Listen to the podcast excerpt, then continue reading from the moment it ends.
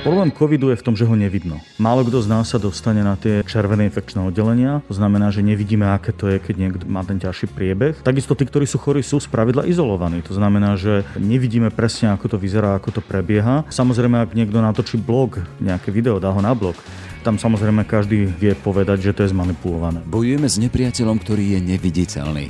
Ak ho niekto ukáže, neveríme mu, lebo ešte aj v pohľade na to neviditeľné sú rozdiely. Už medzi vecami, to už medzi politikmi.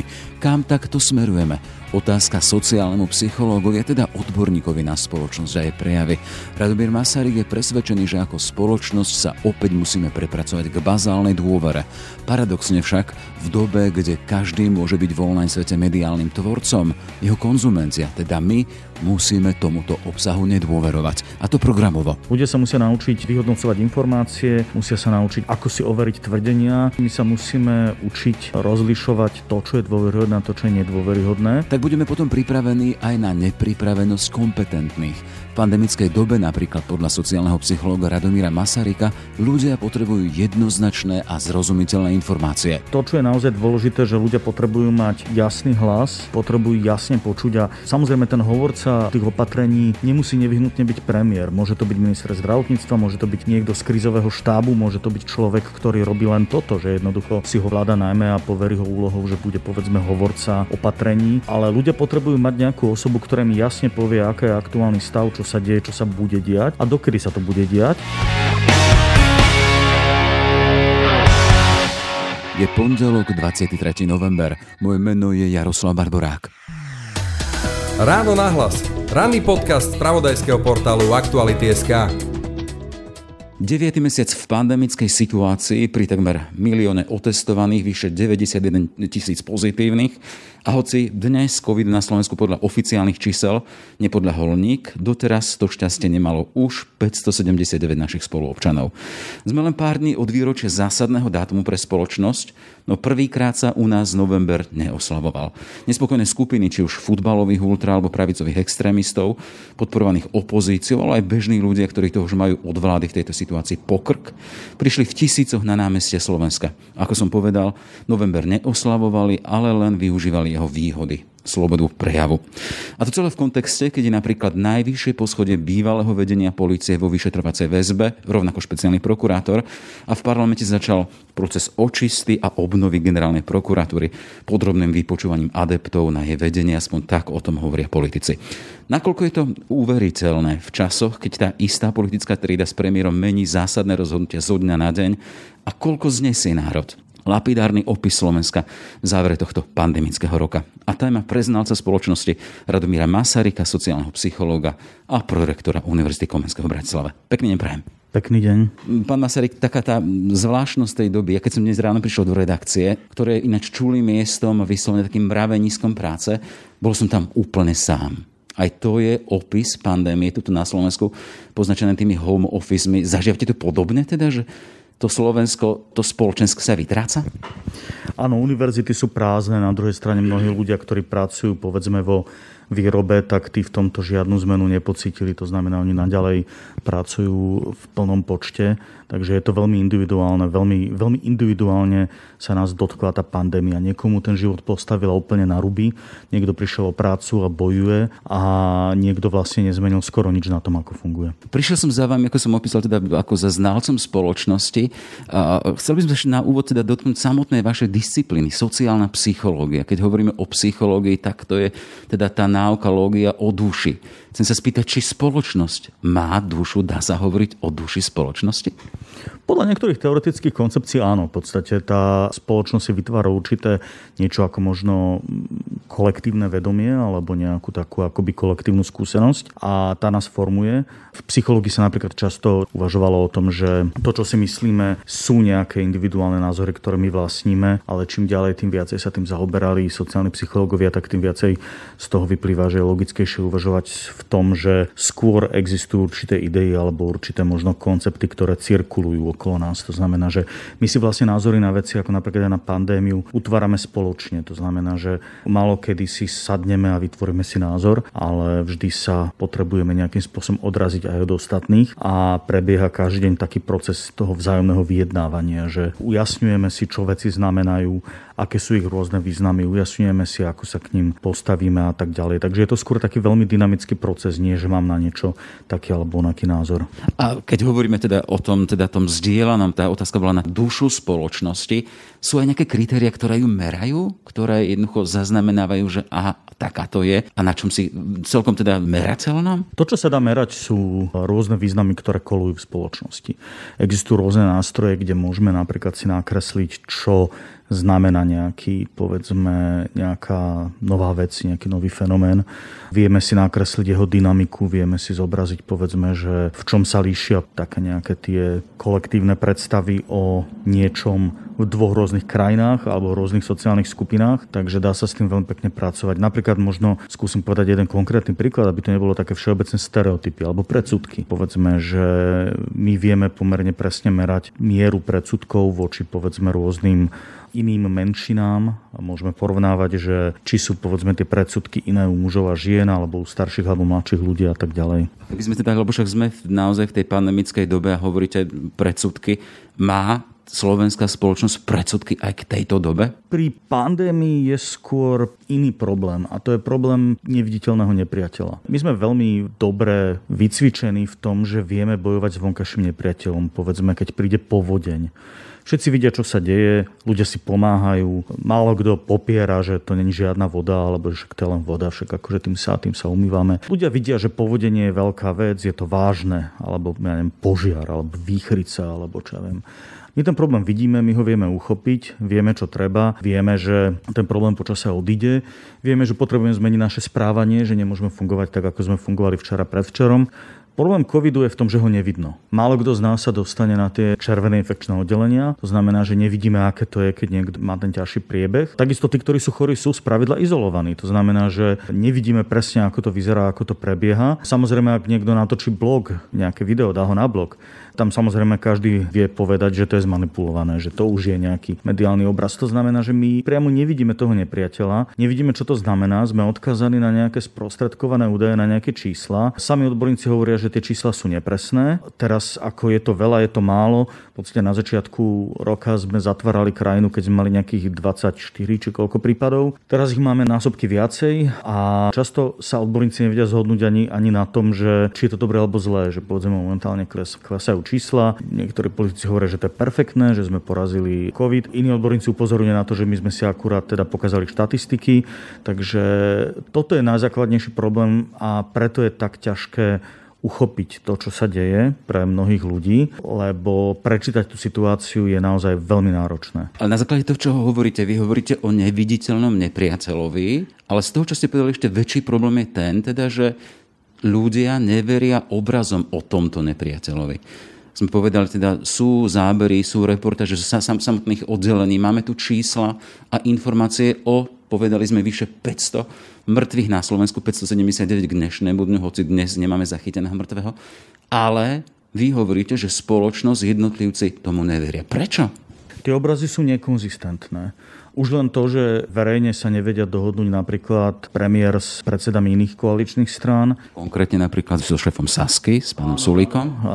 Že v podstate už oni dvaja majú diametrálne odlišný názor na to, ako by sa malo postupovať. Iný názor dávajú odborníci, ale medzi odborníkmi sú rozpory. Napríklad iný postoj povie, povedzme, profesor Krčmery, úplne niečo iné povie doktor Bukovský. Väčšina ľudí si povie, že však aj to je doktor, aj to je lekár. Bolo viacero ďalších lekárov, ktorí sa vyjadrovali, že COVID neexistuje, že to je len výmysel.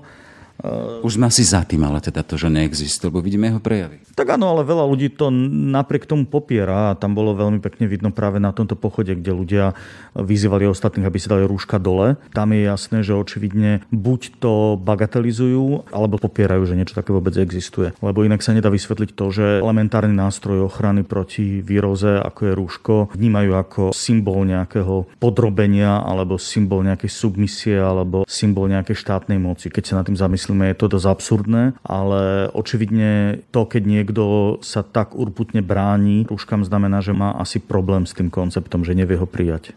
Hovorili sme teda, že nie je tu viera v to, čo vidíme v obrazi z vážnej situácie, ale za tým teda vzniká problém samotnej dôvery že ľudia nedôverujú tomu, čo vidia, tomu, čo počujú, nedôverujú autoritám, lebo ich nevidia ako autority. A chcem sa spýtať, kde môže mať toto koreň, kde to má koreň, lebo tak som si nejak, keď som nad tým uvažoval, že si môžeme zobrať spoločnosť ako takého pacienta. Vy ste teda sociálny psychológ, máte tú spoločnosť, ktorá pred vami leží a sa na neho pozeráte. Teda, keď som tak sa ja uvažoval, teda, že aha, tá naša spoločnosť, aká je zohnutá napríklad pred smartfónmi. Vidíme mladých zamilovaných, dvaja sú spolu a každý pozera do svojho smartfónu. Máme tu starých, starších seniorov, ktorí sú zahladení do televíznych obrazoviek aktuálnej izolovanej situácii pandémie. Chcem sa dostať k tomu, že kde vy vidíte tie korene toho, že ľudia naša slovenská spoločnosť je spoločnosť nedôverujúcich. Tie samotné smartfóny, alebo teda ten párik so smartfónmi by som až tak nevidel tragicky, ako možno niekde je vykreslovaný. Akože skúsme si nahradiť smartfónom knihu. Hej. Predstavme si dvoch mladých ľudí na rande a každý si číta knihu. Hej. Každý povie, že o, aké je to krásne. Hej. Takže samotný fakt, že vlastne akože som s niekým, cítim jeho blízkosť, ale zároveň každý z nás, povedzme, je v nejakom svojom vlastnom fantazijnom svete, do ktorého sa na chvíľu ponoríme, potom sa vynoríme a zdieľame to. To je v podstate niečo strašne milé, strašne romantické. A je v podstate jedno, že či tí ľudia čítajú akoby Janu Erovú a potom si rozprávajú o tej hrdinke, alebo či si pozerajú memečka na nejakej satirickej stránke a potom si ich navzájom ukazujú. V podstate je to to isté. Ja si myslím, že ten párik, ktorý sedí spolu, teda vedľa seba a každý z, z nich má ten smartfón, že to samo o sebe nepoukazuje na nejaký rozvrat spoločnosti. Akože podľa mňa je to milé, podľa mňa je to akože... No, ten obraz v malom, kedy si sa ľudia stretávali preto, lebo chceli byť spolu, túžili po sebe, bolo im to vzácne, teraz sa stretnú a pozerajú niekde inám. Nepozerajú jedným smerom, ale pozerajú napríklad na tie obrazovky smartfónov. Čo to je za obraz? Ja si myslím, že kedysi sa ľudia stretávali skôr preto, že museli, že, že jednoducho ten život bol tak nastavený, že tá socializácia bola nevyhnutná, typu, že auta boli drahé, tak skoro každý musel ísť tým autobusom. Ubytovanie bolo drahé, tak ľudia žili viacerí v jednom byte. Toto nie je až taký problém. To, čo ja vnímam ako mnoho väčší problém, je to, že eh, a kde, kde ja vnímam tie korene nedôvery, to bol moment, kedy zrazu začalo byť možné si vytvárať vlastné správy. A to, že vlastne, že, že ľudia sa akoby prvýkrát presnuli z pozície tých konzumentov správ do tvorcov správ. A zistili, aké to je ľahké. Že vlastne, kým kedysi, povedzme, ak ste si povedali, že idem písať do novín, tak došli, došli by ste do nejakej redakcie, napríklad by som došiel do, do, do redakcie nejakej... Aktualit, povedzte. No, tak ty pravdepodobne, pravdepodobne vy asi ste nemali print, printovú verziu v histórii, to bol zlý príklad, ale do redakcie... Máme, máme, pripravujeme už druhý ročník printovej podoby, takého ročenky. Prenesme sa radšej do roku 1990, hej, že prídete do redakcie Pravdy, Smeny alebo ktorékoľvek noviny vtedy existovali prídete, že dobrý deň, ja som Rado a chcem pre vás písať. Aká bude reakcia? Buď mi niekto rovno povie, aby som neotrávoval, alebo poviete, že vieš čo, Rado, niečo napíš, pošli mi to, my sa na to možno pozrieme. Hej. No a ja pôjdem domov, niečo napíšem a vy sa na to možno pozrete. A je dosť možné, že to skončí niekde v koši. Ak niekto prišiel napríklad do televízie a povedal, dobrý, aby som sa robiť reportáže pre večerné správy, to by sa mu asi rovno vysmiali. To znamená, že bol tam nejaký proces, akým sa ľudia stávali tvorcom toho obsahu. Ten proces často zahrňal nejaké požiadavky, napríklad, že museli ste mať nejaké vzdelanie alebo museli ste prejsť nejakým procesom, napríklad v tej printovej redakcii väčšinou každý, väčšinou začínali tí novinári ako eleví, to znamená robili nejaké drobné práce, varili kávu, potom jedného dňa ich niekto zobral na reportáž, aby držali statív a potom, potom časom sa vypracovali na to, že boli nejakí novinári. Alebo ich niekto oslovil kvôli tomu, že proste mali nejaké schopnosti nejakom inom povolaní a neboli úspešní spisovatelia, tak kto si im povedal, že poď písať do novín.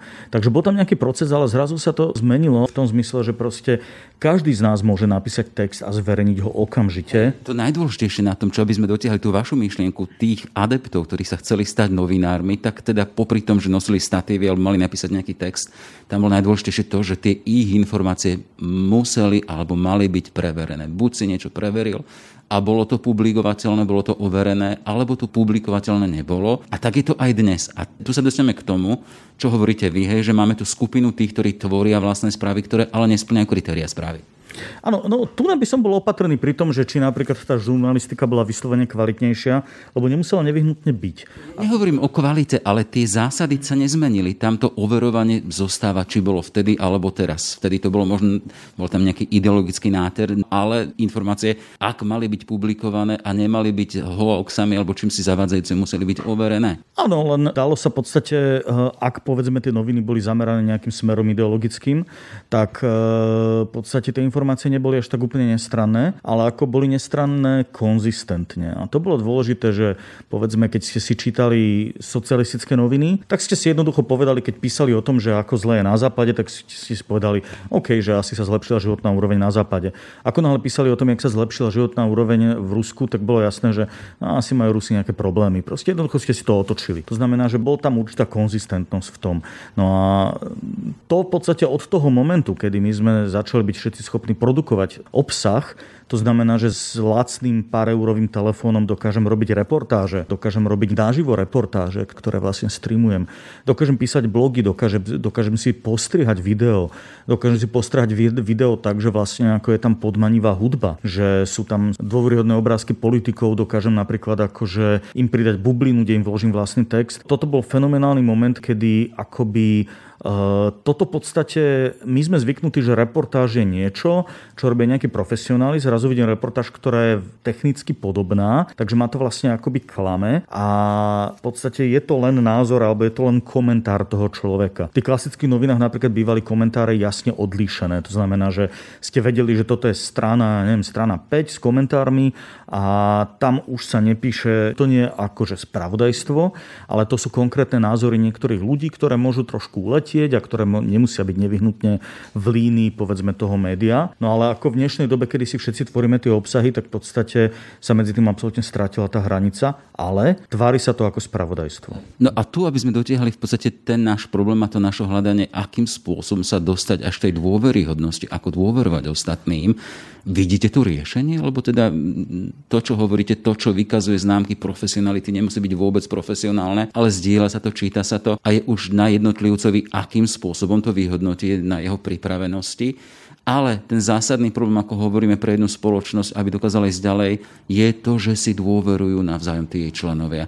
Ako sa dostaneme k tomu, aby tá dôvera tam bola? No tu bohužiaľ teraz neexistuje ľahká cesta, lebo za predpokladu, že sme mali, keď sme mali niekoľko tých mediálnych akoby tvorcov, tak sme si vedeli relatívne ľahko usporiadať tie priority, povedať si, že týmto, týmto verím, týmto, týmto verím niečo, týmto verím len keď píšu o športe, týmto neverím vôbec nič. Teraz je to výrazne ťažšie. V podstate asi jediný spôsob, ktorý na toto je a je to, je to ťažký, náročný spôsob, je vlastne to, že my sa musíme učiť rozlišovať to, čo je dôveryhodné a to, čo je nedôveryhodné. A musíme sa učiť teda jednak také nejaké základné kľúče, ktoré nám umožnia vytriediť si uh, tie informácie a musíme sa učiť aj určitým pravidlám, ktoré možno predtým zvykli používať maximálne výskumníci, keď napríklad si testovali rôzne vedecké články, že my v podstate vo, ako vedci sme zvyknutí, že nič nebereme tak, ako je, všetko spochybňujeme. V podstate ľudia sa musia viac menej naučiť tie vedeckej gramotnosti. Ľudia sa musia naučiť rozmýšľať, vyhodnocovať informácie, musia sa naučiť akoby vnímať, že ako si overiť tvrdenia, aký je rozdiel medzi tvrdením a, a faktom a podobne. A toto vlastne kladie obrovské nároky na ľudia, na našu kognitívnu kapacitu. Hovoríte, že musia si, ak sme na to veľmi citliví, teda musím si niečo, ak mám potrebu, ale hovoríte, že to je jednoducho podmienka, bez ktorej spoločnosť nepôjde ďalej, tak aby bola zdravá a súdržná. My sa musíme naučiť to, že my sme vďaka sociálnym sieťam a vďaka ďalším technológiám, my sme vybudovali niečo, čo sa v angličtine nazýva ako attention economy alebo pozornostná ekonomika. To znamená, že celebritou sa nestáva ten, kto niečo vie, alebo kto niečo dokáže, alebo ten, kto si niečo odmaká, alebo kto si to zaslúži, alebo kto má talent. Ale celebritou si získa ten, kto si vie udržať našu pozornosť. Prvé také celebrity v Spojených štátoch bol teda klan Kardashianovcov a ľudia sa dlho smiali na tom, že vlastne akože oni nič neurobili, že čím sú vlastne slávne. Nikto nevie, že čím sú slávne, ale oni proste jednoducho sa naučili udržať našu pozornosť. Robia všetko preto, aby si ju udržali, lebo proste každá sekunda pozornosti, ktorú im venujeme, pre nich znamená príjmy z reklamy. Toto je v podstate princíp, ktorým funguje tá dnešná ekonomika. To znamená, že ten, kto si dokáže udržať tú pozornosť a samozrejme, že e, rozhodne, keď e, budem ho rozprávať o vedeckých konceptoch, tak mám menšiu šancu, že si udržím tú pozornosť, ako keď povedzme príde mladá Instagramerka publikuje nahú fotku, okamžite má pozornosť. Takisto je väčšia šanca, že udržím pozornosť niečím emotívnym. To znamená, keď budem vysvetľovať o tom, ako je dôležité, aby sme boli slušní, budem tým nudným politikom, čo bude moralizovať. No a potom príde niekto a povie, že zoberme do rúk Roxory a poďme ich zabiť. Hej. Z tohto prejavu automaticky ide silná emocia. Je to negatívna emocia, ale je to emocia a tá emocia udrží našu pozornosť. To znamená, že jeden z dôvodov je, že práve sa v tej pozornostnej ekonomike sa dostávajú práve k moci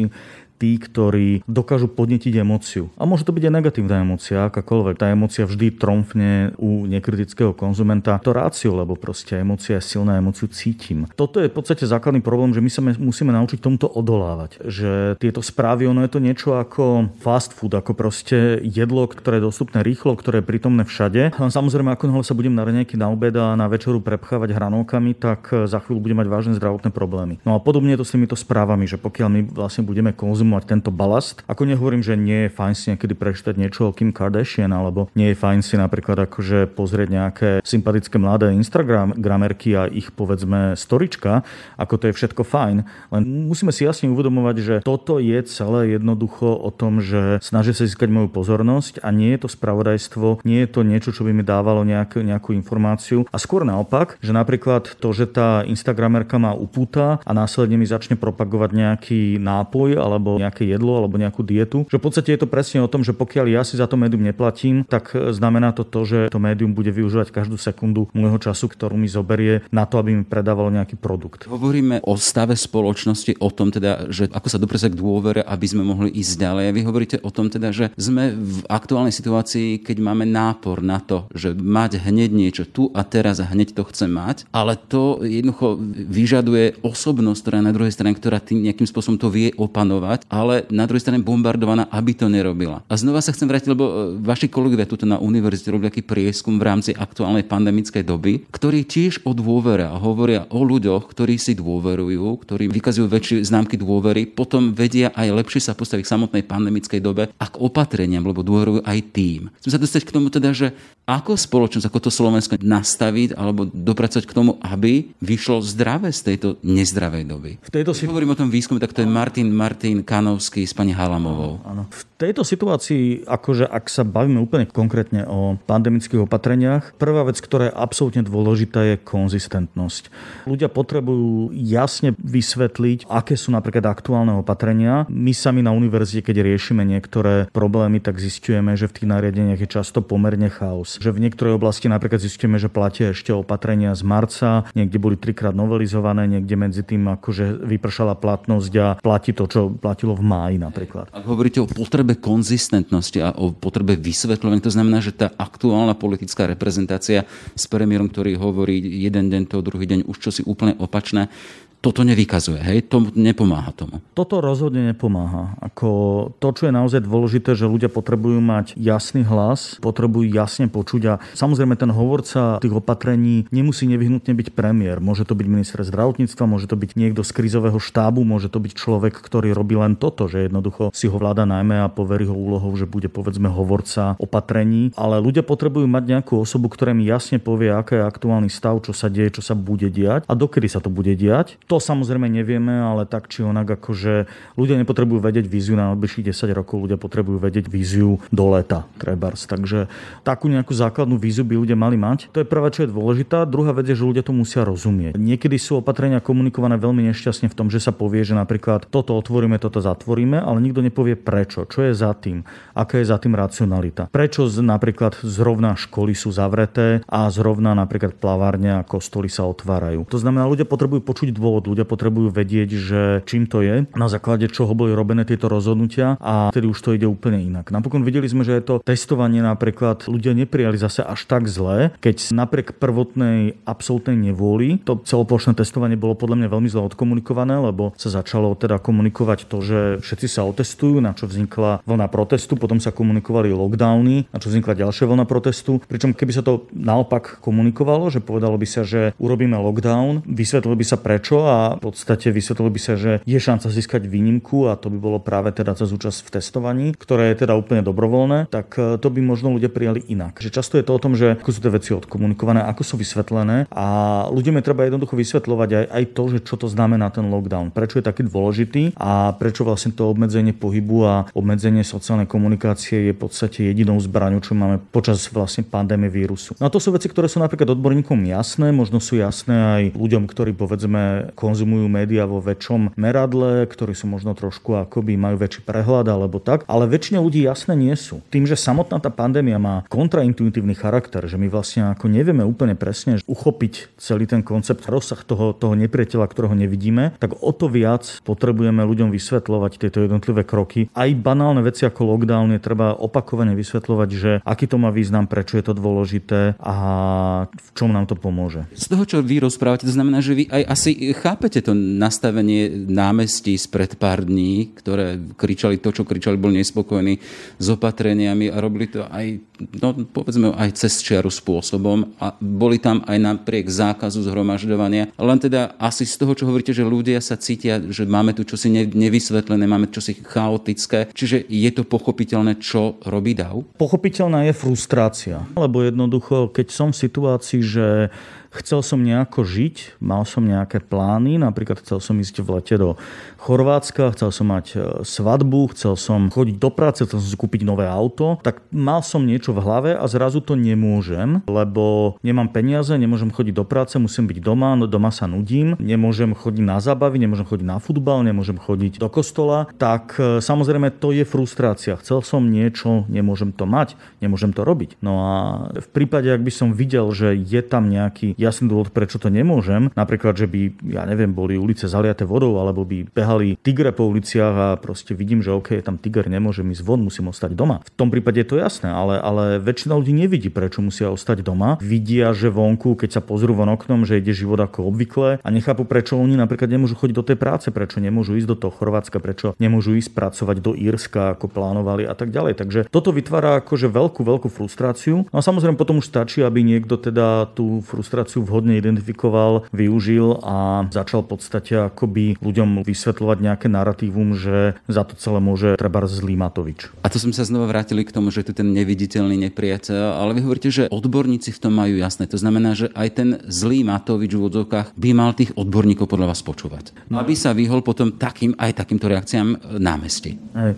Práve, že v tomto si nemyslím, že by Slovensko nejakým spôsobom zvládalo, alebo že by naša vláda to zvládala celé úplne zle. Ako má veľké rezervy v komunikácii, v tom, že určite by mala teda tie opatrenia komunikovať jasnejšie, logickejšie, konzistentnejšie. Niektoré veci by mohla manažovať lepšie, to je pravda, ale ako veľmi pochybujem, že by dokázal túto situáciu kdokoľvek z ostatných politikov zvládať lepšie ako premiér Matovič. Možno u neho sa prejavuje istá miera impulzívnosti, ale tam by jednoducho akože on mal akoby odolať tomu pokušeniu a prenechať radšej komunikáciu niekomu, kto vie komunikovať možno pokojnejšie bez emócií. Ale akože inak si nemyslím, že by vyslovene nejako zásadne zlyhával. Vidíme aj v okolitých krajinách, že nikto nemá nejaký recept. Hej, že na začiatku niektorí udivovali Švédsko, teraz vidíme, že OK, že až takto nefunguje dobre, potom niektorí ukazovali na Taliansko, ako to perfektne oni zvládli, teraz aj oni majú problémy. Švajčiarsko má obrovské problémy, čo pre mnohých je, je krajina, ktorej systém vnútornej správy je absolútne príkladný a ukážkový. Takže v každej krajine majú svoje problémy. Všetci sa boria možno s problémami trošku iného typu, čo vyplýva z toho, že každý máme trochu inak nastavený ten systém a každý každý bojujeme s nejakými inými akoby vnútornými problémami, ale ako nemyslím si, že by, že by napríklad u nás konkrétne premiér Matovič akože zlyhal viacej ako politici v ostatných krajinách. Povedal, povedal by som to tak, že robí čo môže. Veľmi by pomohlo samozrejme teda, keby vylepšil tú komunikáciu, ale akože inak nie je to nejaké tragické. Čo sa týka odborníkov, tak toto je vec, kde na druhej strane treba jasne povedať, že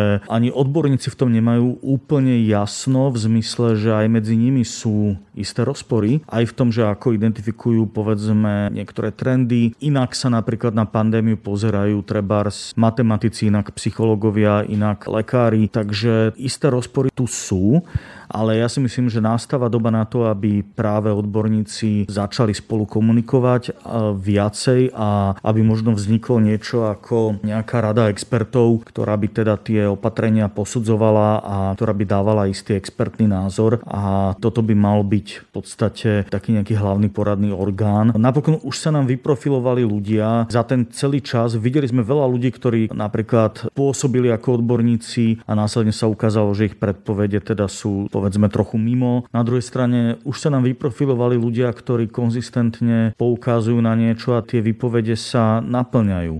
Takže ja si myslím, že už teraz vieme ľahko povedať, že kto si tu ľudia, ktorí vedia, čo hovoria a myslím, že, že každý z nás, kto je trošku v tej oblasti zorientovaný, vie okamžite teraz povedať 10 ľudí, ktorých počúva a ktorí sú naozaj akoby hodnoverné autority v tom. Koho počúva Radomír Masaryk? Sú to povedzme epidemiológovia ako Alexandra Bra Dražinová, matematici ako Richard Kolár, ľudia samozrejme, ktorí pracujú na virologickom ústave, ľudia ako doktori Semeš Celec a podobne Čekan. Sú to napríklad ľudia okolo skupiny Data bez pátosu, ktorí dokážu data analyzovať tiež vynikajúco a dokážu akoby vidieť, čo je za tými číslami. Takže myslím si, že sa nám tu vyprofilovala skupina ľudí, ktorá vie, čo hovorí. Začali sme tým, že Slovensko krajina je už 9. mesiac v tej pandemickej dobe. Tých 9 mesiacov to je aj teda obraz zo života, že po tých 9 mesiacoch sa rodí čosi nové. Hovorili sme o tom, aká dôležitá pre spoločnosť je samotná dôvera. Vidíte vy náznaky toho, že tu jednoducho je zarobené na dôveru? Len to uvedem do kontextu. Spomínal som, najvyššie poschodia bývalého vedenia policie sú vo vyšetrovacej väzbe.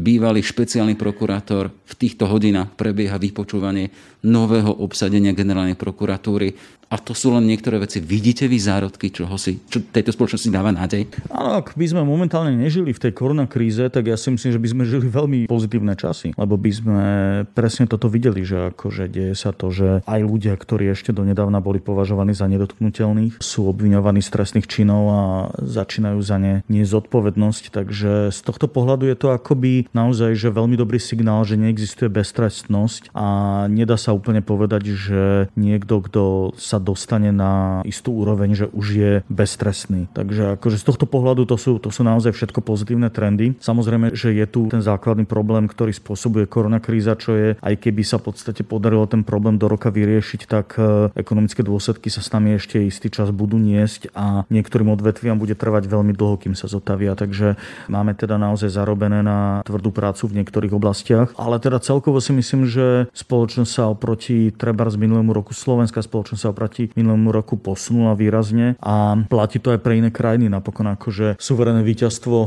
Joea Bidena je tiež istým znakom, že ľudia odmietli populistickú politiku prezidenta Trumpa. To je takisto podľa mňa veľmi pozitívny signál, že jeho politika, ktorá bola naozaj založená na emóciách a na tom, že využíval presne sociálne siete na to, aby dosiahol tú pozornosť, komunikoval mimo tých oficiálnych kanálov, v podstate jeho hlavný nástroj bol Twitter a bojoval s novinármi, bojoval s médiami, že jednoducho ľudia toto odmietli a to je svojím spôsobom tiež akoby pozitívny signál, takže ja si myslím, že tých pozitívnych signálov je veľa. E, sme v budove Univerzity Komenského, tuto v budove rektorátu, ale vašim teda tým hlavným poslaním je aj prednášať. Máte nádej, že kedy sa vám tie prednáškové miestnosti zaplnia? To už len na záver úplne teda. Keď sme začínali tým, že ja som dnes mal zážitok úplne prázdnej redakcie, vy hovoríte o tom tiež teda, že je to celé vyprázdnené. Kedy sa vráti život aj tuto na Univerzitu Komenského? Kedy sa zaplnia, kedy sa vráti život sú dve rôzne otázky. Ja dúfam, že život sa vráti v letom semestri, ale prednáškové miestnosti sa určite nezaplnia. Určite si dáme pozor na to, aby sme v podstate v tomto nemali veľké oči. Verím, že aspoň niektorí študenti, aspoň niektorých odborov sa začiatkom letného semestra vrátia na univerzity, do prednáškových miestností. Budeme postupovať opatrne, uvidíme, ako to pôjde a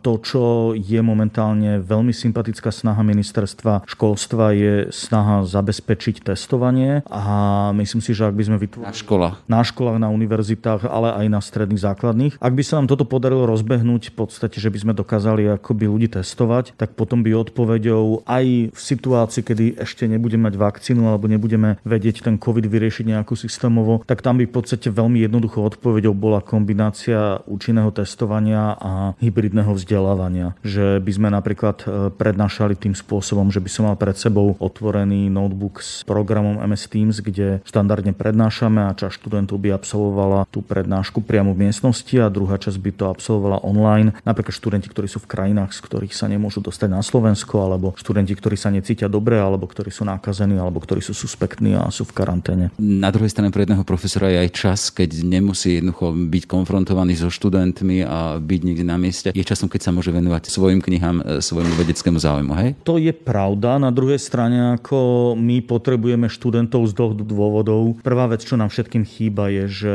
to prednášanie je istá výmena energie medzi mnou a tými študentami. Je to niečo podobné ako koncertovanie. Každý hudobník vám povie, že je obrovský rozdiel v tom postaviť sa na pódium na festivale a počuť 30 tisíc ľudí pod vami, ako proste načenie tlieska a skanduje. A úplne niečo iné je postaviť sa pred svoj telefón a zahrať pesničku akože fanúšikom na Facebooku. My sme v podobnej situácii, že v podstate, že, že prednášať bez toho, aby som cítil to publikum, bez toho, aby mi živo reagovali, aby som videl ich neverbálne emócie, je veľmi ťažké. Je to v podstate veľmi umelá situácia, veľmi nepríjemná situácia. Takže to je prvá vec. Druhá vec je, že niekto možno povedal, že je to čas e, písať štúdie a robiť výskumy. Lenže tu je problém, že väčšinou na to, aby sme písali výskumy, potrebujeme dáta. A my sme momentálne zasiahnutí veľmi teda negatívne práve tým, že veľa experimentov sa nedá robiť, tie, kde je potrebná akoby fyzická účasť. Snažíme sa robiť, zbierať dáta online, narážame na rôzne obmedzenia. Spravidla presne tohto istého typu, že tá online komunikácia je akoby depersonalizovaná, že ľudia sa tam nevedia tak otvoriť ako pri tej, pri tej komunikácii jeden na druhého a tak ďalej. Takže tá situácia nie je ideálna. My sme urobili všetko preto, alebo robíme všetko preto, aby sme fungovali čo najbližšie k tomu normálu. A myslím, že univerzitám sa to darí viac než mnohým iným segmentom, že zachovať akoby takú tú ilúziu normálnosti a fungovať čo najbližšie k tomu bežnému stavu. Ale nie je tento stav ideálny, takže všetci sa naozaj tešíme na to, že keď sa tá situácia začne aspoň, aspoň čiastočne vrácať k tomu, že prestane platiť to fyzické dištancovanie. Toľko teda Radomír Masaryk, sociálny psychológ a prorektor Univerzity Komenského. Všetko dobré, nech sa vám darí a nech to živé, energizované, to, čo ste spomínali, tá energia, nech má priestor byť tuto medzi nami čo najskôr. Ďakujem pekne a pekný deň všetkým ešte. Počúvate podcast Ráno na hlas. Sme v závere, aj tento podcast vznikol vďaka vašej podpore, o ktorú sa uchádzame naďalej. Už sumou 99 centov na týždeň nás môžete podporiť na našom webe cez službu Actuality+. Pekný deň želá Jaroslav Barborák. Všetky podcasty z pravodajského portálu Actuality.sk nájdete na Spotify a v ďalších podcastových aplikáciách.